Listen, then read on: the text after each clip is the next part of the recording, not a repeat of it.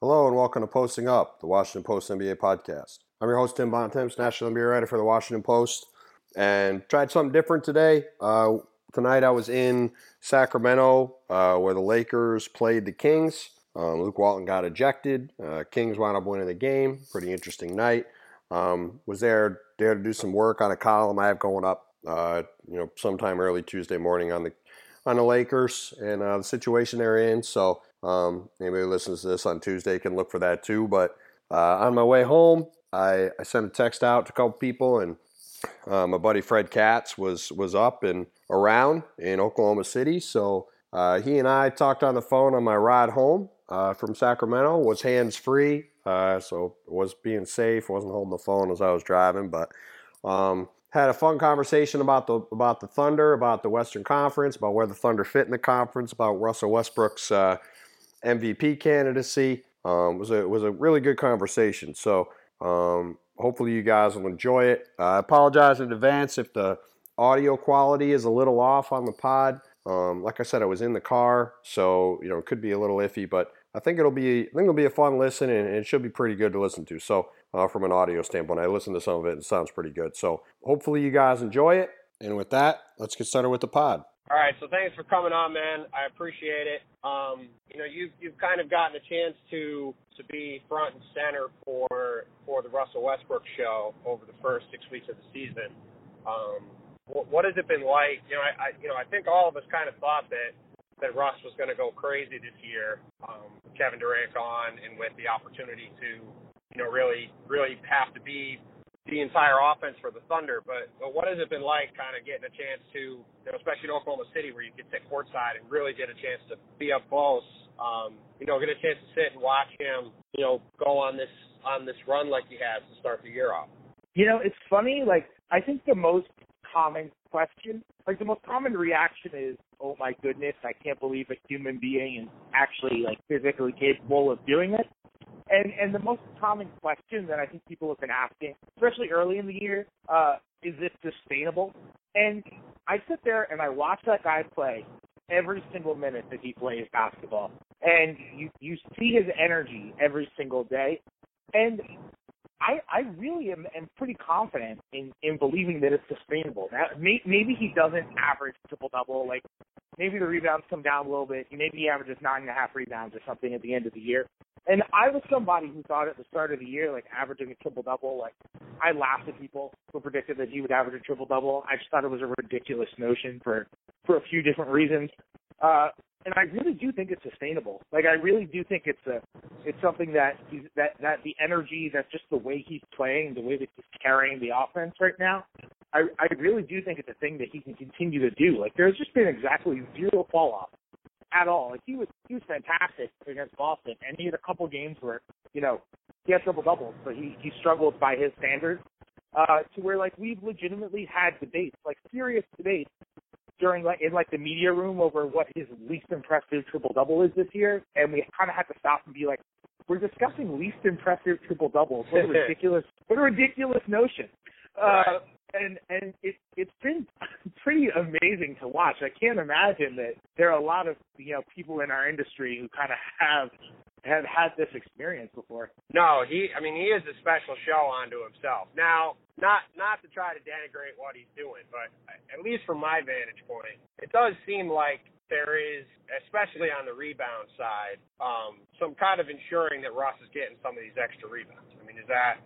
Is it is it fair to is it fair to say that, that he's he's certainly been more aggressive than maybe a normal guy would for going and grabbing a few of these defensive boards from guys? Yes, yeah. I mean, it's not fair. It's it's accurate. It's right. It's correct. Right. Like, he leads the N B A in uncontested rebounds. Uh, right. Like he, right. That was if you I, go to the sports, lay, he did. I was letting you lay that stat out. That's all. Yeah, I mean, it's it's not it's not fair. It's accurate. The right. the the thing that I take issue with is when people say that the stat pat. I don't like the term stat padding, because I think stat padding uh, implies that what he's doing is detrimental to the team. Uh, and I and I think that it actually helps the Thunder when he's the one who gets the defensive rebound. Right, they don't need, and then he just starts the fast break, right. Right, like the Thunder. So the Thunder off defensive rebounds, at least as of, I haven't checked the numbers in a couple of games, so it's possible they've changed. But at least conceptually, uh, they, they were at one point pretty recently. They're still really good if they're not number one anymore. But they were getting up shots off of possessions that started with defensive rebounds. They were getting up shots quicker than any other team in the league. And that's because when Russell Westbrook gets a defensive rebound, he's, he's like, it's a cliche, but the dude's a one-man fast break, like more so than any other guy in the league. And and when you don't have to have that outlet pass, the defense kind of hesitates for a second because just kind of out of habit, a defense will anticipate an outlet pass. That's why like those bigs who can take it up the floor are so good for their offense. And Westbrook is so fast, and he's so good at getting to the rim, and he just blows through defenses, and he blows by guys. And uh, I, I think it's a good thing when he's able to get those defensive rebounds, when Adams is able to block out, or Tanner, or whoever it is. Like, there are obviously certain times where you see, like, you know, the most obvious moment of the year to me where he was like, okay, he really wanted that number was the Knicks game. Uh, he had fourteen, ten, and nine with one possession left in the first half, which is just completely ridiculous. And you could tell he wanted a triple-double in the first half, and he needed one extra assist. And he made, like, a pass into traffic to Joffrey Laverne with, like, three seconds left in the pa- in the half. And it was, like, a pass with such a low chance of it working. And it got deflected away, and you could tell he just wanted the assist. And, like, a thing like that, like, yeah, that's obviously not the best basketball decision. It's kind of an isolated incident. For the most part, like, yeah, the, the numbers are a little bit inorganic, but that doesn't mean that it's not helping the team. Like, I think it's fair to draw that distinction, right? Yeah, no, I think you're right. I, I think stat padding has a bit of a negative connotation. I just think, you know, I, I also think to your point, it is it is worth pointing out that, you know, it isn't like this is just kind of happening in the flow of the game, and there's no, you know, there's there's kind of, I mean, the, the Thunder are, you know, the Thunder are going out of their way in some respects to make sure that Russ is grabbing several extra rebounds. But, you know, to your point, it, they, a lot of the time, you know, it's not like it's not like he's going in there and fist fighting people for rebounds and kind of slowing things up. And, you know, to, I think to your larger point, which is something that I think hasn't really been hammered home enough, the reason why before the season, you know, we had a podcast and I said I didn't think the Thunder were going to make the playoffs. I mean, part of that was because I thought some of these other teams in the West would be better, and they are they're the bottom of the West is pretty god awful. Um, but the other thing was I just didn't think the Thunder were going to be able to score. And the important thing about these Westbrook, you know, rebounds, to your point, is that, you know, the best chance the Thunder have to score is if Westbrook is coming up on the break, and they can either get him to get to the rim for a bucket, or they can get some offensive rebounds and putbacks on, on layups in transition. Because if they get into the half court, they, they just aren't going to score very often. And I think you've seen in a lot of these games, that's where a lot of their success has come, is from getting out in transition and allowing their athletes to just get to the rim um, and, and avoid having to get into a half-court set where they're going to run into a lot of trouble. Right. It's it's not even for them necessarily just about scoring in transition either. Like, obviously, that's the priority, but kind of like the if that's what if that like the one A priority is also like just get a mismatch. Like, because they don't have like they're they're they're a comfortably below average top court offense. But what's interesting about them is, like, they have guys who can exploit you in one-on-one matchups. Right. Like West, if, if Westbrook gets a big on him, if Oladipo gets a big on him, you know, if Adams gets a small on him, he can still post him up, like, relatively capably. Right, put Tanner in the post. Exactly. So, like, if you run and you get a bit, you, you just get a mismatch, like, they become, it's not like they become a great offense or anything, but they become so much more capable than you're probably your average, below average half court offense. So I think just, just being able to just beat the defense back on the other side, even if you don't get the transition, is, like, really, really important for them. Yeah, totally. I mean, I, I think just in the half court itself, I mean, they might have one of the five or six worst offenses in the league. I mean, they, they just have nobody that can shoot the ball, and so you can really pack the paint on them and, and make it tough for us to drive, and, um, you know, that I, it really bogs down. Um, but to your point, if they can get out in transition, like you said, not only can they get to the rim for some easy buckets, but they also can get some of those, you know, especially for their bigs. If you're if their bigs hustle and get up and down the court, so you can get some you can get some quick post up seals inside.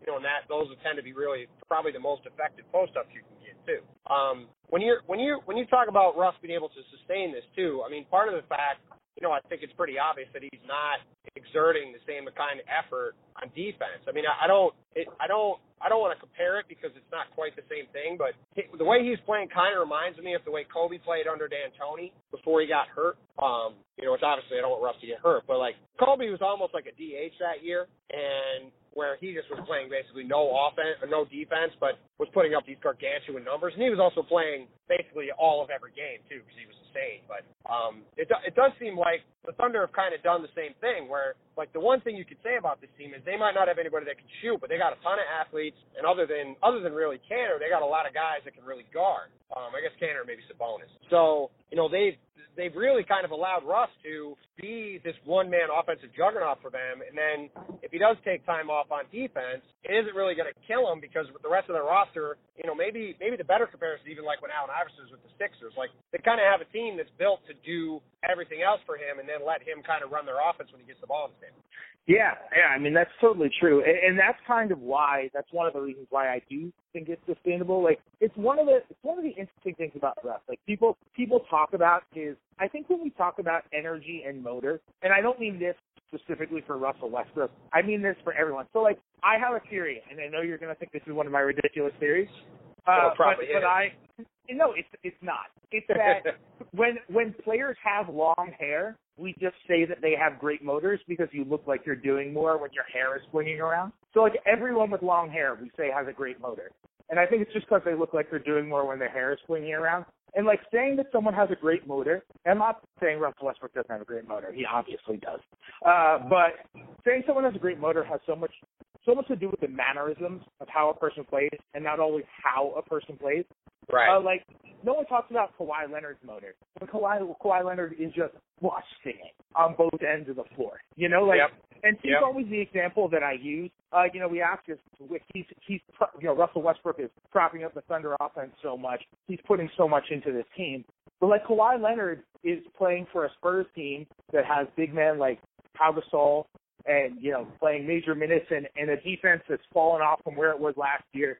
And he has yep. to prop them up, and he's doing everything on defense, and, like, it's killing his on-off numbers, and, like, he's he's running around like crazy, and he's still easily their, like, most, the guy who they depend on most on the offense bench. And nobody yep. asks, like, is it sustainable with Kawhi Leonard? Nobody has ever asked that question. And so I think a lot of this stuff just has to do with, like, the mannerisms and the actual, like, physical way that a guy carries himself. And I'm not saying that Russell Westbrook isn't doing an absolute ton. I'm just saying that I think it colors the way that we frame this a little bit too much. Uh, no, and no, for sure. I think he can sustain it because of that. Yeah, for sure. I mean, you can't you can't help but watch Russ play and not be drawn to the fact that he is this, you know, human lightning bolt. I mean, that's just kind of the way he carries himself at all times. I mean, he's he's snarling and he's stomping around and he's getting in people's faces and getting technical fouls and he's um he's you know he's catching the ball and he's flying up the court and trying to run through people at the rim and he's you know he's trying to rip the rim off when he's dunking. Like, there there's nothing subtle about Russell. You know, and that, I think, to your point, that kind of reinforces what you're talking about, where you, you know, it's it's hard, it's impossible to watch him play and not see every single thing he's doing. Whereas somebody like the guy he used to play with, or Kawhi, um, guys that are a little more sanguine in the way they play, um, and a little more understated, it doesn't make one better than the other, um, better than the other, but but it does, I think, to your point, it does allow for people to kind of, you know, judge them differently just because when you watch a guy like Russ play, you're getting it beat over your head what he's doing every second he's on the court. Where other guys, you know, you kind of have to really study them to see everything that's going on because it's not in such an overpowering, you know, in-your-face kind of style like his is. Yeah.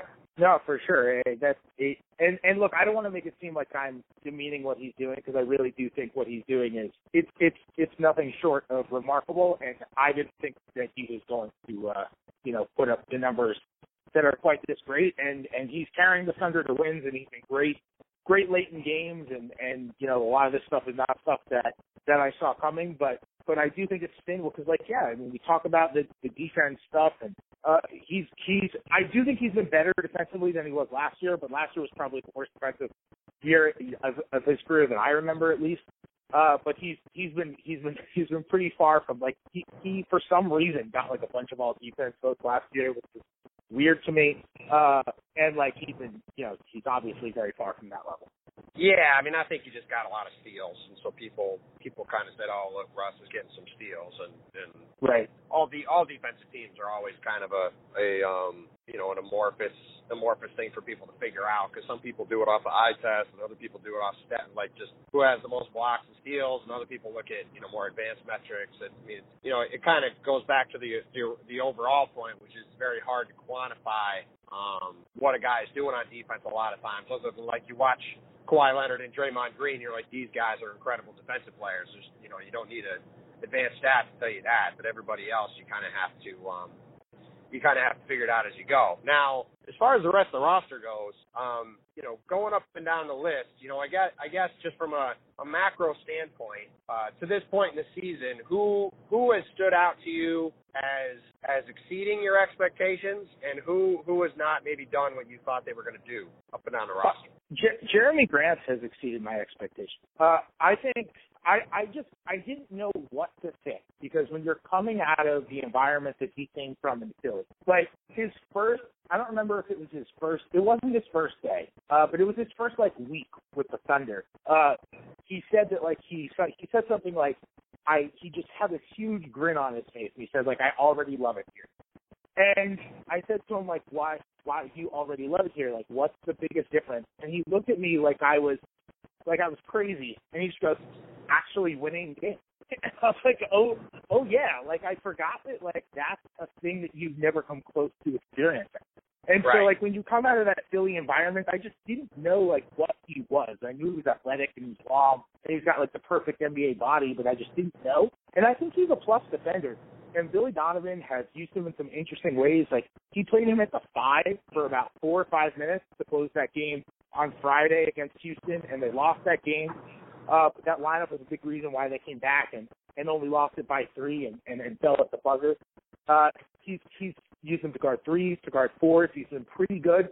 Uh, not great as a pick-and-roll defender, I think, guarding the ball, but I think certainly, like, very reliable as a backline pick-and-roll defender, uh, guy defending the back. I think probably Donovan used him more, more as a big, you know, guarding bigs, more guarding fours.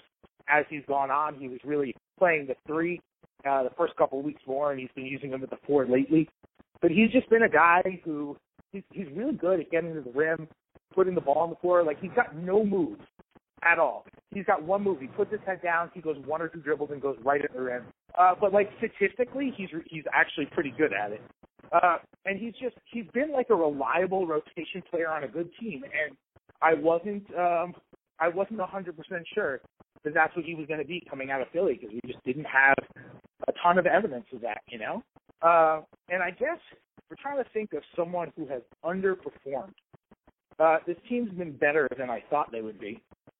So I'm running through right now. Is there anybody that you have in mind? I'm trying to think of somebody who's underperformed. Um, Victor's been about what I thought he would be. I'd say Steven Adams, probably. Uh, Steven Adams has been good. There's no question he's been good. But I, I don't think he's necessarily maintained where he was during last year's postseason.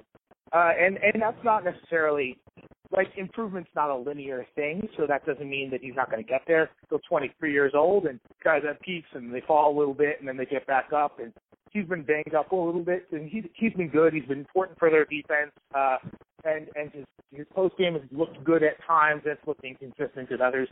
Uh, but he's, he's, he's kind of bobbled a lot of passes this year, and he was kind of known for having great hands when he first came into the league.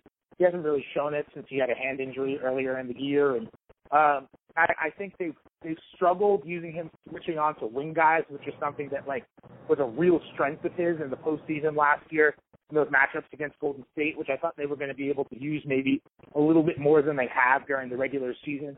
And he's certainly right. been good. Uh, he's certainly been good, but he definitely has to.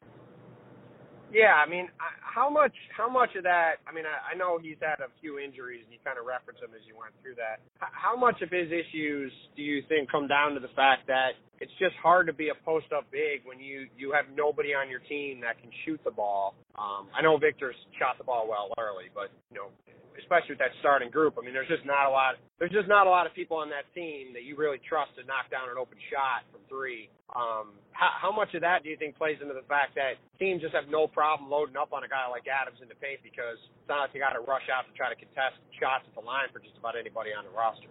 Oh, it's it's it's a massive amount to do with that, and it's not even just the post-up stuff. So, like last year, for example, uh, Russell, Russell Westbrook was able to find Adams on tons of rolls to the rim, especially in the postseason. Like, they had that connection working, whether whether it was pocket passes or, or lobs off the pick and rolls or whatever it was. And this year, teams are defending the pick and roll differently to where, like, they're not really getting that lob anymore. And it's in part because, like, the weak side defender now, who was sticking to a guy, you know, who was the best shooter in the entire league, maybe, in Kevin Durant. Well, yeah, maybe second best, the best non-Warrior shooter at the time. Right. He was he was one and, of the three best shooters in the league, probably, and now he's on that team. exactly, exactly. Right. And and and so teams weren't going to help off of Durant in the corner to cut right. off the Adams roll when they would send both guys at Russell Westbrook on the pick and roll. And now not every team is doing it. Like, Adams actually talked about this the other day. Like, Houston didn't do it, and they got that lob to Adams a bunch. Uh, Ariza was sticking to Victor Oladipo in the corner. But guys are guys are sliding over that center and leaving the corner three open, whether it's on Robertson or whether they're really doing it a lot with Oladipo. It's one of the reasons why Oladipo's shooting numbers are up and why I think that they can probably continue. He can shoot a percentage in the high thirties just because he's getting good looks because of it. Uh, and and they're taking away that role to Adams. So that just takes away a lot of a lot of those opportunities because they're not giving him those point blank shots. Right. And it's just it's hard. Like he's he's learning to adjust. He's a really, really bright guy. He like I think people think of him as as really goofy in a lot of ways, and he definitely is. Uh, because, you know, you see like the videos that I tweet out sure. that go viral. Sure. Uh, but one of the things that I really like about interviewing him is that he's the rare breed where I can ask him something goofy and he can give me a hilarious answer. Uh, and then I'll pull him aside. I'll be like, hey, Steven, I have this really, really nerdy, specific X's and O's question for you, and he'll give me, like, an awesome explanation. Uh, he's really he's a really bright guy, so I think he'll figure this out, and he'll adjust. But, like, that kind of stuff takes time, especially for a guy who's still only twenty-three years old. Yeah, no, that's definitely true. And to go back to your to your to your point about Jeremy Grant, you know, I think the reason why you've seen him play better is because, you know, I think I think there was fairly a, an assumption by a lot of people, myself included, that, you know, part of the reason that the Thunder made that trade to bring him in was that he's some insurance in case Andre Roberson gets a little too expensive a contract next summer um, as a restricted free agent. But I, I think I think the fact he's having more success at the four and five kind of reinforces what a lot of people thought about him before the trade was even made, which is that he's such a terrible offensive player other than using his athleticism that he just – like Robertson is a, a bad shooter but can, like, occasionally hit a, a shot or two and, you know, that makes him, you know, somewhat passable to play at the three, kind of like, you know, maybe Luka Babbitt with the Clippers. But, um, you know, Grant is just such a minus from the outside that, you know, I think sliding him down um, has allowed him to, to, to be in positions where he's, his that lack of spacing isn't killing you as much offensively, um, especially when so many other guys can't shoot. And to your point, it kind of allows him to maybe, if he does get the ball, be able to be a step quicker than some of the bigger guys that are guarding him and get to the rim, which is, you know, the one way he can kind of, you know, make himself a contributor at that end.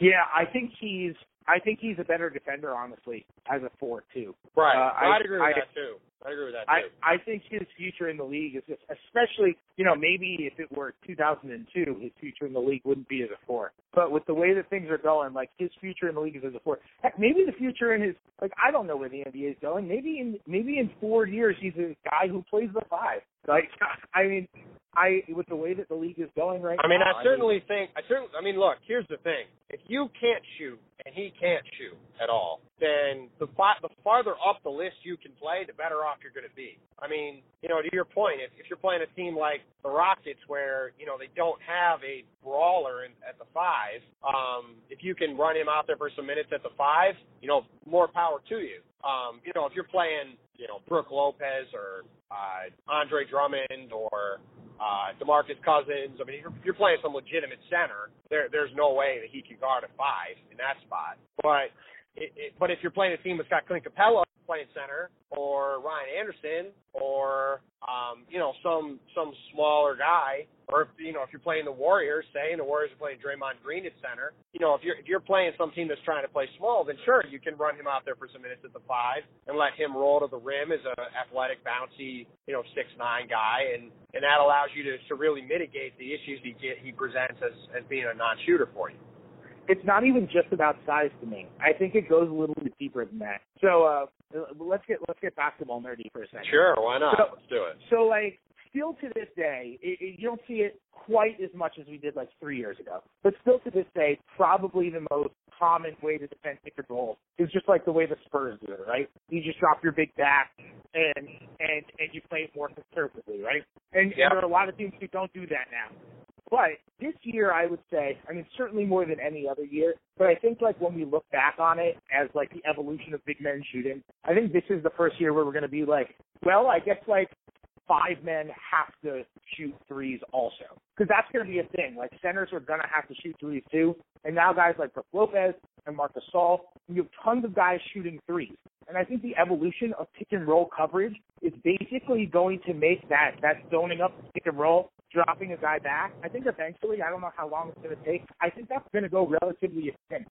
Because when you have tons of fives who can just pop and hit a three, now the guys like Lopez and Gasol, and, like, they're not just taking threes. Like, Marc Gasol is shooting forty-something percent from three. And, like, Evan Turner and Porzingis.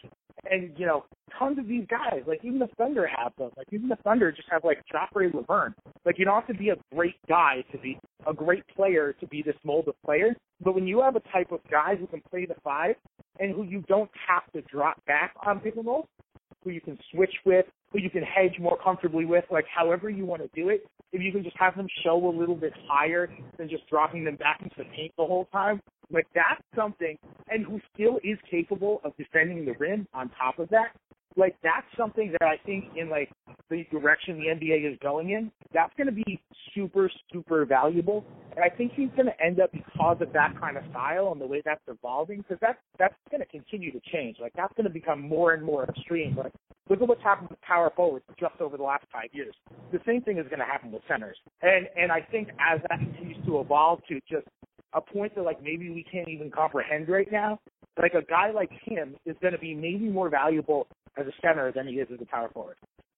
I mean, maybe. I, I think I think you're you're jumping the gun a little bit on uh, on on determining that, that there's not going to be, you know, like, I, I still think that. I'm not saying there aren't going to be. I'm not saying there aren't going to be post up options. That's not. I'm not. I'm not buying into the depth of the post up. I've never been someone who's bought into that, but I am sure. buying into, like, the life of the versatile, the evolution of the, the versatile big man. And like like Karl Towns is not a flawed post up guy just because he can shoot, but he can also shoot. And I think because of that, the versatility of your of your defenders at the five kind of have to find a way to match that.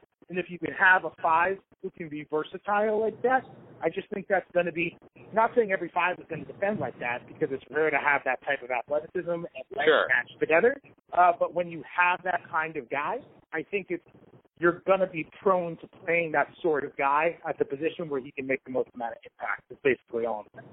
Yeah, no, I get that. I just think the problem for a guy like Grant is it doesn't matter. Like, he can't guard any of those guys anyway. You know what I mean? Like, all, all those guys you basically listed, all are too big for him to guard no matter where they're on the court. So, um, I, I do, but I, but, but your point is well taken, and, you know, and, and it, it's very valid that you look at the way the center position, the, the power forward position has changed over the last, you know, ten years, and, you know, it will be, it will be really interesting to see how the center position grows at the same time. I mean, you've got guys like Channing Frye who've been making threes for years, and now, now you got guys like Brook and, and Gasol who are, you know, knocking down forty percent of the threes and taking, not just taking them from, you know, three inches behind the line. I mean, you know, Brook is routinely pulling up from twenty-seven, twenty-eight feet and knocking down shots. So, um, you know, it will be it will be really interesting to see how that goes. Now, I, I don't remember exactly what the number is. I know you will. Uh, I know you'll remind me, but the Thunder have played, if not the most games that have been close games, they've certainly played right near the top, and they've won what feels like at least an exorbitant amount of them. Do you do you feel like this start? Um, not not that they haven't played well, they obviously have, but do you think that this pace that they're on win-wise is sustainable, or do you think that, you know, over the course of the year, there's going to be a little bit of regression back to the mean in terms of, you know, because of the way they play, kind of routinely being stuck in these late and close situations and just kind of evening out the, the breaks over the course of the year, they're probably going to start to have some of them go the other way over time? The, the latter, the latter. So, so, so seventeen of their twenty-four games have gotten into clutch time. clutch time is, is five-point game with five minutes or left left to go. Right. Um, and, and seventeen of their twenty-four. It's the second most games behind Phoenix that have gotten into clutch time. You know their net rating during clutch time? They're, they're gotta be, it's got to be good because it feels like they win every one of these games that they're in. They are a plus twenty-seven per one hundred possessions in clutch time. That's pretty good. How many minutes is that in? seventy-four minutes. That's a lot of minutes. Yeah, yeah. It's it's it's uh it's the most minutes in clutch time to leave behind, the second most behind uh behind them, and they're they're a plus twenty-seven per one hundred possessions, which is absolutely crazy. Uh, it, it's an unbelievable number, and like there's just no way that's gonna sustain. Uh, that that that can't. That can't yeah, they've had some crazy comebacks. I mean, they, they came back and beat Washington with a huge rally late. They, they came back and beat Denver with a huge rally late. I mean, they, they, they've had a few games where, you know, they, they were looked like they were dead to rights, and, and Russ kind of hit a few shots and got it back into it, and they caught a couple breaks, and, and, and it wound up winning the game. And, you know, that, that's been, you know, it certainly has deservedly burnished, you know, Russ's M V P candidacy to this point, but I do. It does seem hard to believe that that won't start to balance itself out over time. You know, especially like we were talking before we started. Um, you know, the Thunder, you know, they have a little bit of a soft spot in the schedule after, you know, I think a really interesting back-to-back I want to talk about in a little bit. Um, but, you know, then they play sixteen out of twenty-one games on the road from, you know, latter part of December to the end of January, which, you know, really will be really be a time to see, you know, if that if that you know regression to the mean starts when they're they're on the road more and, and playing playing some tougher teams and tougher environments. Right, and if if if, if that crunch time number doesn't like if it like, it's not going to be plus twenty-seven at the end of the year because that's just like crazy. Uh, but but if it's still like a fantastic number in crunch time, um, that that to me is the leading argument for Russell Westbrook's M V P candidacy. Uh, just, just because if you look at if you look at his numbers late in games, his his usage is predictably off the chart. Uh, it, yeah, he basically like, doesn't pass. He basically I shouldn't say he doesn't pass. He basically isn't involved in a play. I don't know what his usage is. You could tell me, but just from eyeballing it, it's sixty-one percent. Okay, I was gonna say I was gonna actually guess eighty percent because it feels yeah. like in the last five minutes of a close game, he's either shooting it every single time or he's driving in and kicking to somebody every single time, and like. Maybe the only times it isn't a, a usage for him is if there's an offensive rebound and a putback, because it just mm-hmm. feels like he's got his hands on the ball, to your point, every second of every game down the stretch when it's close. Yeah, but you know what's amazing? Like, so so the fact that he's getting off that many shots is, is kind of amazing, but if he were just planking like crazy, then, you know, that would be a different story. His true shooting percentage is above league average during that time.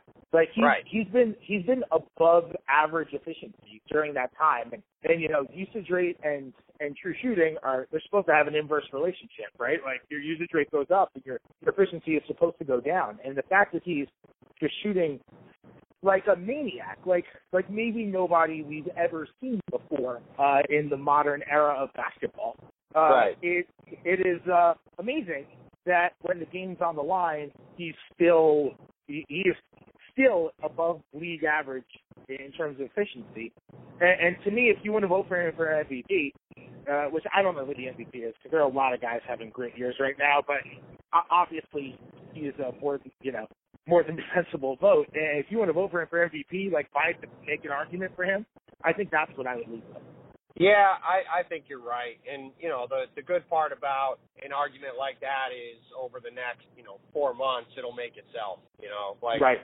It, it's it's very rare that you get down to the end of the season and it's really a situation where no one can decide who the M V P is. Like, you have some, you might end up having some people who disagree with the final outcome, but by and large, a, a consensus will usually form. And, you know, there have been so many guys who've had incredible starts to the season that I'm sure one of them will, will shake themselves out and, and we'll see what happens. Now, you know, you mentioned the loss to Houston the other night. You know, now the Thunder have what I think is really intriguing back-to-back uh, in Portland tomorrow night. Portland had a tough game tonight in L A, lost to the Clippers. I believe they lost anyway, late. Um, yeah, they did. So they, they have to get the Thunder on a back-to-back, but it is in Portland. And then the Thunder have to go to Utah uh, Wednesday, which is a brutal back-to-back. And, I mean, The, the Jazz have had some injuries, but that that's like the definition of a, a schedule loss. You lose an hour, you fly from Portland to Utah, you have to play at altitude. I mean, that that's just a really difficult um, a difficult game for them. But but the thing is, like with where Oklahoma City is, you know, they they want to try to get as high up in these standings as possible. And, you know, these are the kind of games against Houston, against Portland, um, against Utah, like all these teams that are probably going to be fighting for these four through eight spots. You know, you have to rack up as many wins in that group as you can, um, because that could wind up being the difference between getting a game, getting a series against, say, the, the Warriors or the Spurs in the first round, or playing one of those other teams in the first round, which is a, a far more winnable series and a better chance to get to get deeper into the postseason. Yep, for sure. Uh, I mean, they, they already beat Houston once, which was definitely a good win. I I think Houston's really good. I think they're the fourth best team in the West. I love the Rockets. I think they're. Yeah, I, I think I'm I'm with you. I think they're. I think that team could win in the mid fifties. Like that. That's that's definitely a fifty-win team to me. Oh, I think so. As long as they stay healthy. I mean, to me, Eric Gordon is the sixth man of the year. He's been absolutely outstanding. He's a perfect fit. Yeah, he's been great. They're they're using him exactly how he should be. Um, coming off the bench and firing up threes. And you know, the funny thing about Eric Gordon that, that nobody really talks about is this. You know, this is a guy who, for the first time in his career, is finally playing somewhere he's happy to be and that he chose to be. You know, he he, he was. You know, things were good early in his career in the, with the Clippers. But then, you know, he got traded to New Orleans. He wanted to leave New Orleans to go to Phoenix. They they matched an offer sheet for him. He had a ton of injuries. You know, and I, he he clearly looks like a guy that that needed a change of scenery. And, and there's no better place for him to be than playing, you know, as a as a guy who can play in Mike D'Antoni's system and just bomb open threes. Um, oh, yeah. You know, and, Harden, and Harden is such a perfect fit, too. Harden's such a perfect fit, too. Ryan Anderson's a great fit. You know, they, they just – that team just really – you know, I wrote about it recently, but they, they just they just fit so perfectly with what D'Antoni wants to do. I mean, Harden is, is has been so good that – so I, I really do think they're they're the number four team in the West right now, and I think by a decent margin. They've been they've been fantastic. They might have the M V P, the sixth man of the year, and the coach of the year. They might. They might. I mean, I, that's a good point. I didn't think about coach of the year, but, yeah, I mean, if Houston – you know, if Houston does win – somewhere, you know, north of fifty games, I, you know, I think you probably got to give pretty strong consideration to Mike, you know, given given where that team was and where expectations were coming into the year. Um, you know, if he resurrects, resurrects Gordon, I mean, remember, you know, I, I think you and I both were pretty skeptical about the contracts they gave to both Anderson and Gordon this summer mm-hmm. in the Rockets, and, and we weren't alone in that. And, you know, so far it's it's really looked like it's all worked out pretty well. Yeah, yeah. I actually, I, I, I did a total one eighty on the Rockets as soon as I saw this. Like, I, I went into here. I forget where their over under was. It was like something in the oh, low we're, forties. We're in the same. We're in the exact same boat on this too. Yeah, I because I picked their under uh, in the like before the preseason started. Whenever those lines came out, right. And then I watched. I watched them. I only remember they were playing. I watched some preseason game of theirs, and I was like, oh, I was like, I, you know, sometimes you just kind of you think you know what you're gonna get, and you don't even get one thing. You just kind of see it happen, and you're like, oh yeah. But, like, they're actually really good. And I was immediately sold. Uh, yeah. I was immediately sold on that team because I was like, this team is going to be a top three or four offense. They're going to be, they're easily, they're going to be so good offensively that, that, that it's just going to be able to carry them to a ton of, a ton of regular season wins. Like, regardless of the postseason outcome, like, that offense is just going to carry them to so many regular season wins. And I've always been a big, a big fan of Mike D'Antoni's. I've always thought he was a good coach. Uh, yeah, me so, too. Me too. Yeah, so, so that team's really good. I agree with you. I think that's number four in the West. Uh, I think I think Utah. I mean, Utah. If the Thunder win that game in Utah on Wednesday, second night of a back-to-back, uh, I'm not sure what. Do you know what George Hill's status is? Uh, I don't well, know. Well, they they have they've had a whole slew of guys in and out of the lineup, so it's kind of hard right. to know who's going to be available for that game. Right, but I know Derrick. I know Derrick Favors practiced today, so there's at least a chance he could play Wednesday. He hasn't played in a while either. Right. So if guys play and the Thunder still win that game, second night of a back-to-back, uh, that will be their most impressive win of the season. Yeah, no, I'd agree with that. Now, now, you know, this this is kind of the relevant discussion, right? Because, you know, the West is kind of stratified into a couple tiers. You've got, you know, the Warriors, Spurs, and Clippers at the top, and whatever, you know, whether you have the Spurs second or the Clippers second. Those those three teams, I think, are pretty clearly in their own group. And then, you know, you've got that next group where, you know, I, I don't think, you know, I think, I don't know if I think the Western Conference playoffs are pretty well set, you know, barring barring uh, you know, a Russ injury for a few weeks or something, or, or you know, Harden maybe missing a month or two. Like, as long as everybody's relatively healthy, I think those next five teams, with maybe the exception of Portland because their defense has been so bad, um, is probably is probably going to be there. So, where how do you how do you think those five teams shake out? I mean, I think we both agree that, that Houston's four. So, how do you see um, Utah, Memphis, Oklahoma City, and Portland, assuming those are the teams you think will make it? Yeah, so so Houston four. I, I think Utah is five. Uh, Utah's top ten offense and defense right now, and they've had injuries. And maybe they're just going to be one of those teams that's always injured, like because they they've had injuries. It seems like they're they're hurt every year now, right? And like yep, yep. And and so maybe they're one of those teams where like you always, I or at least I do, and maybe I'm wrong in doing so, but whenever I see the injuries, I always think like, okay, well you know, fluke year, they had a lot of injuries. They'll come back this year. They'll have a normal amount of injuries, or maybe it evens out a little larger sample size, or whatever it is. It's like they have the talent and they're going to be really good, but maybe they'll get hurt. But I mean, if they're healthy, I mean, Favors and, and Gobert is just a ridiculous front court, and George Hill has been incredible when he's played. George Hill is the M I P if he plays enough games this year and keeps playing at this level. So, so like this is. And you didn't even mention Gordon Hayward, who's their best player. Yeah, exactly. And I didn't even mention their best player right. in that in that in that analysis. And, and I think Quinn Snyder is, is a good coach too. And and so you, you've got a, a really good, talented team there that's, that's top ten on both sides of the ball, even even with the injuries that they've had right now. And I think they have the potential to play even better basketball than they've already played. So I put them ahead. Memphis is kind of similar to the Thunder in that. I don't, Don't they have a negative net rating? They don't anymore, um, because but they but they, don't, they only just recovered. But actually, ironically, the, the blowout win they had over Golden State was what pushed them pushed them into the into the black finally. Right, because their offense has been has been really bad, and Fizdale Fizdale is, is for sure. I guess if we're giving like quarter season awards or whatever. He's yeah, definitely he's like been another fantastic. Well, yeah, another you're right, year, and you're right that they've been like the Thunder, and that you know those are the two teams who've played the most uh, late and close games. I want to say the Thunder are, are I don't want to say the Grizzlies are like twelve or thirteen and oh in those games. I mean they've just they've practically won every single game, and they've all been you know two or three point games, and you know that that really adds up. And you know if you bank a bunch of wins now, that can really really mean a lot. You know a couple months from now. Right, like it just reminds me. Like you're a baseball fan, right? Yeah. It reminds me of like two thousand. I think it's two thousand twelve in the A L East. Like the Baltimore Orioles. I was like, I'm, I'm, I'm waiting for the Orioles to fall out of the playoff picture because the Orioles have like literally the best winning percentage of all time in one-run games. And I'm like, they're gonna start losing some one-run games. And it just kind of never happened. And I think they set the record for best winning percentage ever in one-run games yeah, that year. Yeah, I remember that. Yeah. So like sometimes. And they made and they made the playoffs, and, and they, they lost to the Yankees in, in the first round, and they, they made the playoffs as a wild card. And and and sometimes like sometimes it just doesn't fall off. But I still believe that when it doesn't fall off, it's still luck. Like there are certain things that allow you to win close games for sure. Yep. But I don't. Yep. They, like there are things that allow you to thrive in a close game. Like I don't want to say that teams can't be good or bad in type situations because you absolutely can, and there are mental and physical skills that allow you to be good in close games. Uh, but but I don't think there's anything that allows you to be that good in close games. Like I don't think anyone can be that historically good. I think an individual probably can, but I don't think an entire team yeah, can even an individ- be that even good. An like you need luck on your side. Yeah, even an individual can. I mean.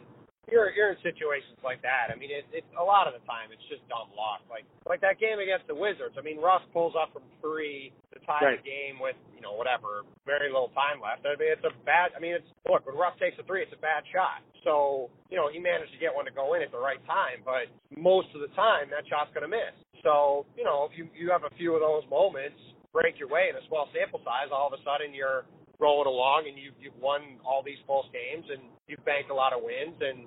and you uh, and you, you have yourself in a good situation. And I, I think, you know, so would you say that they're kind of six and six A and then Portland's eight for you?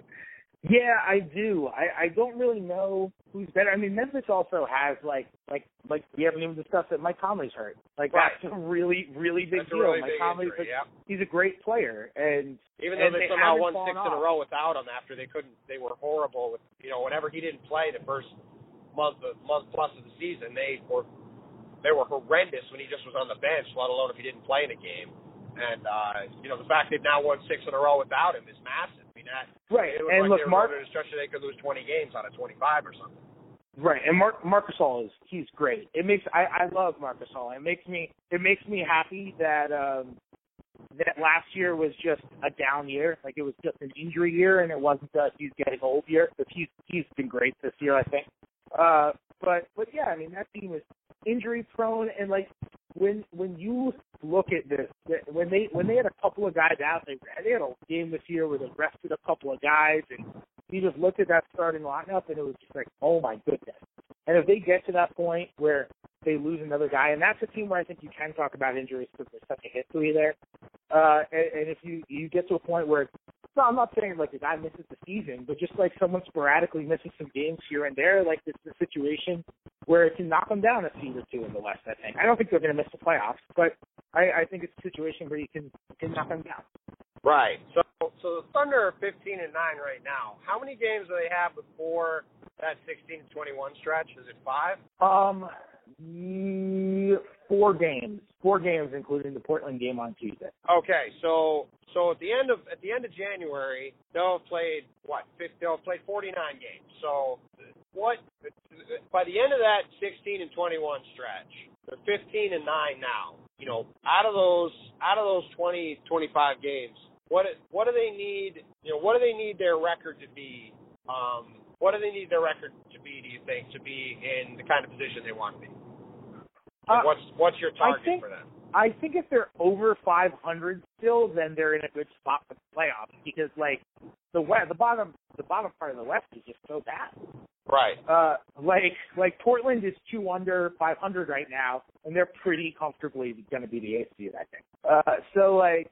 I mean, look, like what? New Orleans isn't going to come back and make the playoffs. Like Minnesota's not going to come back and make the yeah, playoffs. Yeah, I mean, Sacramento, Sacramento, Denver, and New Orleans all, I think, to varying degrees, have the ability to get somewhere from thirty-eight to forty-two wins if everything breaks right, and more likely in the thirty-eight, thirty-nine range. So, uh, I think I think you're right. As long as as long as the Thunder can get through this stretch, like you know, if they if they can go through those twenty-five games, eleven and fourteen. And they're they're twenty-six and twenty-three, say, um, you know, for example. Um, I, I think that I think that's that's pretty darn good. Um, yeah, I, I agree. But if they if they get you know if they if they go eight and seventeen and they're you know twenty-three and twenty-six, well then maybe maybe then you know it's, we start to wonder are they you know one Russ you know a couple weeks out from maybe being in a bit of a dicey spot because.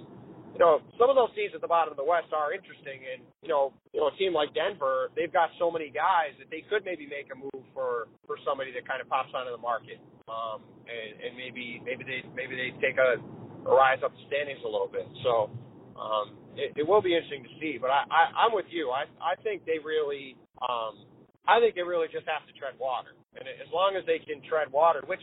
Which again is why banking all all these early wins was so big, and winning winning these toss up games against teams like Denver and Washington um, was such a big deal because it, it really has put them in a situation now where you know they go into this really brutal stretch and they do have a little bit of a cushion that they can afford to you know lose some of these road games they're probably going to lose, and it's not going to leave them in a position where they're fighting for their lives just to make the playoffs come in April. Yeah, yeah, ab- absolutely. And like the the thing about this stretch is that I mean it is it's like it's brutal. Like it's and it's not just that because of road games. Like the quality of teams they're playing in this stretch. It, like it if it does if they say it doesn't exhaust them, then they're lying because it's gonna exhaust me just traveling to every one of these things and watching them, and I'm not even playing. So right. if they If they say it doesn't exhaust them, then they're lying. They're human beings. It's going to exhaust them. The travel is going to exhaust them. And and so they're playing, they're not playing like rollover teams. In the stretch, they are playing Houston. They're playing uh, Utah. They're playing, they're playing all the top teams in the West. And they're playing Cleveland. They're playing San Antonio. They're playing the Warriors. They're playing the Clippers. Like, they're playing Boston. Like, these are not, like, these are, these are really, really good teams. All those games are. Yeah, I forgot about that Boston game. That was another game the other night that they should have lost, and they managed to, to pull out at the end. I mean, they've had they've had three or four games. That, I mean, at least three games: Washington, Boston, and Denver. All games they should have lost. And you know, if they lose those three games, which I think you know, seven times or eight times out of ten, they lose those games. Where given where they were with five minutes to go, um, you know, then and things look a lot different. But the fact that they were able to find a way to pull those out, now you're six games over five hundred, and and your position looks just infinitely better than if you're hovering around five hundred going into this brutal stretch on the road.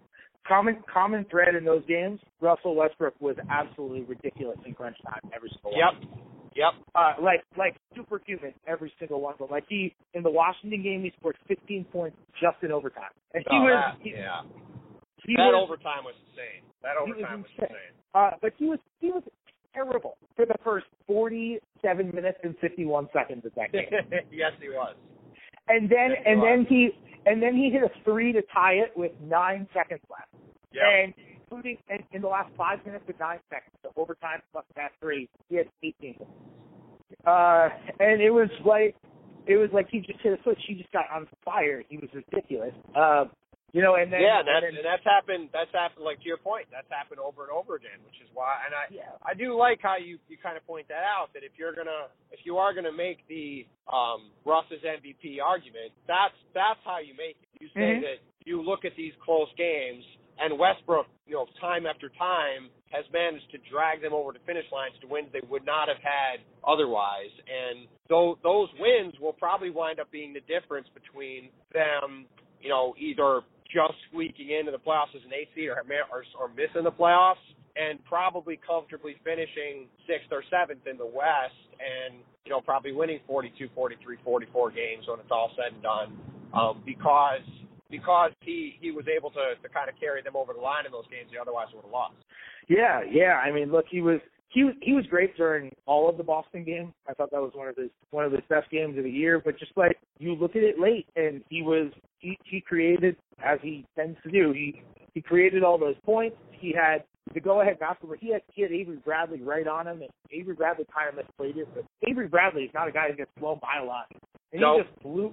He just flew by Avery Bradley uh, and and finished finished the layup like a full step ahead of him, uh, which was just so impressive. And then and then he basically had like one one a jump ball in one of the most majestic jump balls that you're you're ever gonna see. He looked like Ben Stiller in that scene from Meet the Parents where he spikes the volleyball, like, where he just gets so much higher than he looks like a human is supposed to get. Uh, and, and that basically clinched it. And, like, just these, these plays that he's making late in games are, um, like, they mean something. I know I, I, I understand the statistical argument for, for what is and, and what isn't clutch and, and how to define clutch and, and all of those things. And, and I understand, if not agree with a lot of the points that are made and those sorts of things.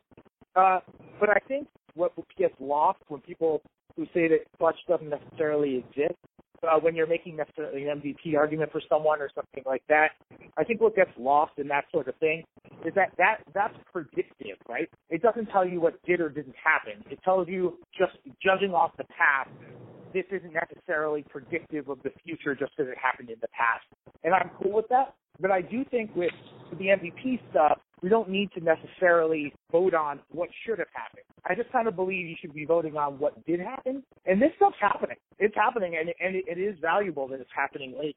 I, I again, I, I, I don't know. Like, Harden's been unbelievable, um, and so is Kevin Durant. He's well, I mean, there've been there've been there've been a, a ton of players that have been unbelievable. But look, the, if if the if the Thunder continue. Look, if the Thunder continue to be on the pace they're at now, he's going to win the M V P. Now, I think I think that a realistic look at what's happened and the schedule they played would tell you that, you know, the Thunder have played a lot of home games and they've they've won a lot of very close games and games they probably, like like we said over and over again, games they most likely would lose if they played them again in the same situation, and that's due to balance out.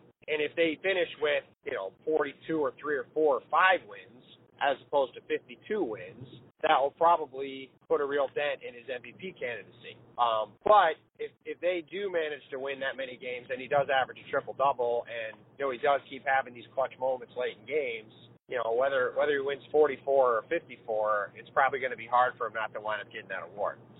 Yeah, it's going to be interesting. It's going to be a test of the voters, like a, a, a test of the historical precedent, because you don't win if you're not a top two seed, and you don't win if your team doesn't win fifty. And and if he finishes averaging like thirty, ten, and ten, or what's he, thirty-one, eleven, and eleven now, like if he finishes with, with that kind of stuff, with those kinds of numbers, I mean, that he could be also, like, people are talking about him averaging a triple-double, something that no one else is talking about. I think Nate, Nate Archibald, Tiny Archibald, the only guy to lead the league in assists and scoring in the same season, right? Yep. Like, he could yep. he could do yep. that. Yep. He could do it. That, that might be more impressive than so what, what's the what's the win total you think they need to get to for him to win that award? Like, what, what number do you have in your head that says if, if they win X number of games, I think he's got it? Um, I think I think he he will get if, if he puts up this production. I think he'll get it if they win it. Um, I don't think I don't think they're going to win fifty. Um, right. Uh, but I also didn't think he stood a chance at all at averaging a triple double. So right. it shows how shows how smart I am. uh, but but I, I don't think they're going to win fifty. But like if you're asking like what's the number that he gets it, I think it's fifty. I do think it's possible that like this is the year that it kind of breaks the precedent too.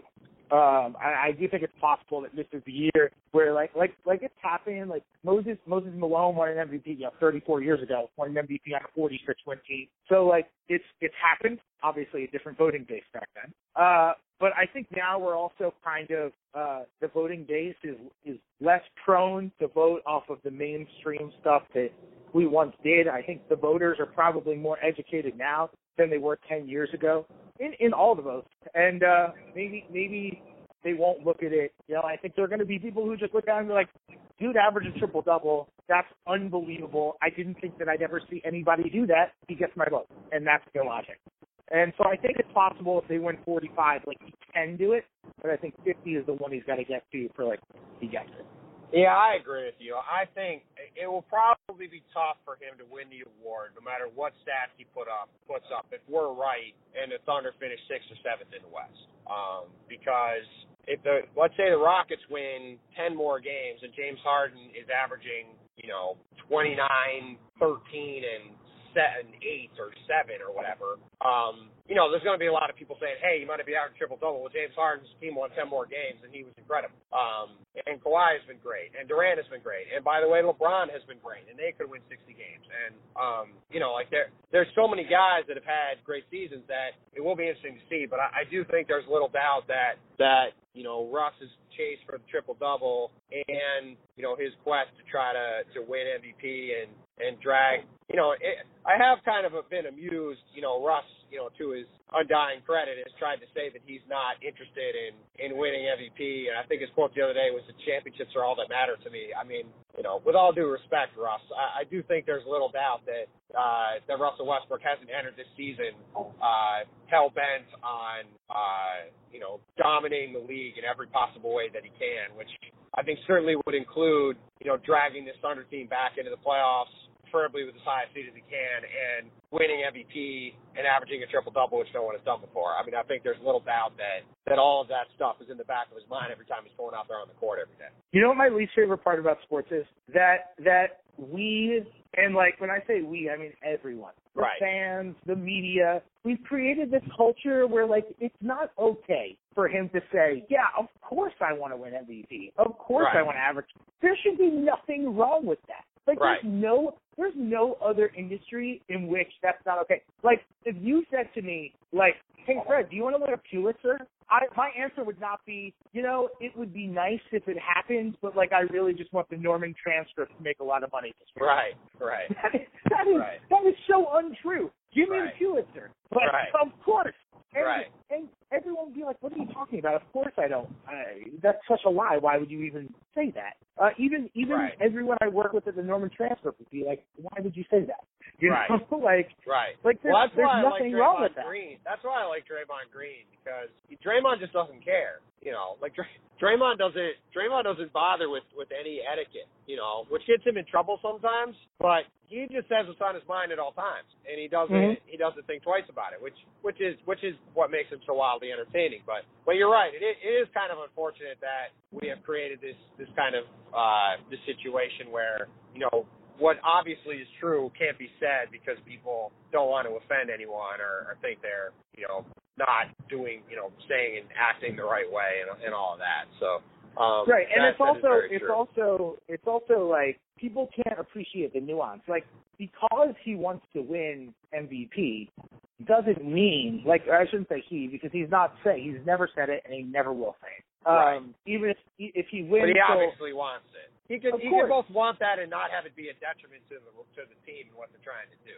Exactly. Course. Like, right. There's just because he wants to win an M V P, it doesn't. I'm not saying he doesn't want to win a championship. Of course, right. He wants to win a championship. Right. The dude is. Here's the thing. I don't think any person can say Russell Westbrook is the most the one of the most competitive people in the league, which I he is he really is outrageously good. Like yeah, he's like competitive. Kobe. He's like Kobe for, for all the for, for all the good things that means and all the bad things that means. He is the closest thing to Kobe Bryant that the league currently has. So he he flips out about getting to practice first. He right. he has competitions about getting to practice first, and if he so so earlier this year we were in a scrum and he was talking about uh, Eric Horn from the Oklahoman was asking him about like Andre Roberson who who had been coming in early morning to to win like has been all season just to he's up to shooting workouts and all that kind of stuff, and Eric is asking Russell about it, and Russell was saying like yeah it's great he just you know he works like crazy it's just awesome blah blah blah and. And Eric says, so is Andre coming in before you? And Russell got legitimately offended. I thought he was going to rip Eric's head off. And he goes, no, nobody comes in before me. If they did, I'd be beating them again. I'd be coming in even earlier. And I was just like, oh, my goodness. Like, he he is so competitive. Like, he's so competitive not just about wins and losses, like, about the process. Like, you can't tell me that a guy is that competitive about getting to practice, and then when you ask him about winning the M V P, he's just like, no, I don't care. Right, right, right. That can't right. that can't be possible. Right. That that can't be possible for a human being to be like that. Like that's the trait. That's the mental trait. That's one of the huge things that makes him so great. You know. Uh, yeah. No. There's nothing wrong with that. Yeah. No. Totally. Totally. I think that. I think that's a good note to end on. What uh, give the people uh, give the people your, your, your social media handles and uh, and let them know. And I know you have your own podcast that's up and on, so so tell people where to find that and uh, and, and plug some plug some of your work. Yeah. So you know we didn't talk about the biggest thunder story of the season. What what is that exactly? Did I miss something? It's, it's been thirty-six days since Domantas Sabonis attempted a free throw. Oh. I've been I've been I've been tracking this thing like crazy. Well, you can, I guess you can follow Fred to, to find to, to keep to keep up on the Domantas Sabonis tracker on uh, when his his free throw list streak is going to end. My favorite competition has been Domantas Sabonis free throw attempts versus Nick Collison assists. Nick Collison has played twenty-two minutes this year, and Sabonis is a starter who plays legit minutes, and Collison is winning five to two right now. It's a big thing. I'm really, I'm really excited about it. This is what uh, it's anyway, like to be Fred. This is what it's like to be Fred's friend, right there. That that minute, that that last sixty seconds is a microcosm to knowing Fred Katz. Yeah. Anyway, if you really, uh, if you have no self-respect, follow me on Twitter. Uh, I'm at, I'm at Fred Katz. Uh, yeah, my podcast is Locked On Thunder. It's daily. Uh, so every Monday through Friday. So I, I record them after games. I stay up super late and, and record them once I get my gamers done after games, game previews. I've had you on, Tim. I've had a bunch of other people on as well. Um, so you can find that on, on iTunes or, like, wherever you check out podcasts. And uh, if, you, if you're looking for anything, you can just check out my Twitter, at Fred Katz. And, and, and norman transcript dot com is my blog, Thunder Road, under the sports tab on the site. So you can find that there, too. Cool. All right. Sounds good. Thanks, uh, thanks for stopping by, man. Appreciate it. Yeah, it was fun. All right, thank you to Fred for, for coming on. I really enjoyed having him on the podcast. Appreciate him spending a late night with me on my ride back to San Francisco. Um, for all you who have listened, thank you for doing so. Uh, please give uh, you know, please give Posting Up a, a five-star rating and review on iTunes and Stitcher, wherever else you can do so. Um, that's always appreciated. Uh, you can find my work uh, at on Twitter at Tim Bontemps, on Facebook at Tim Bontemps N B A. Um, Also, you can find my work uh, in the Washington Post and on the Washington Post website, uh, washington post dot com. Uh, right now, we have a subscription uh, deal for nineteen bucks for a year for just the national edition, and twenty-nine bucks for both the national and local edition.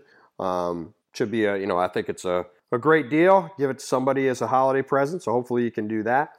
Um, but I, I definitely think it's worth worth looking for. Um, thank you to Glenn Yoder and the Western States for the theme music for the pod. I uh, always get a lot of compliments on it, so thank you to, to Glenn and the band for that.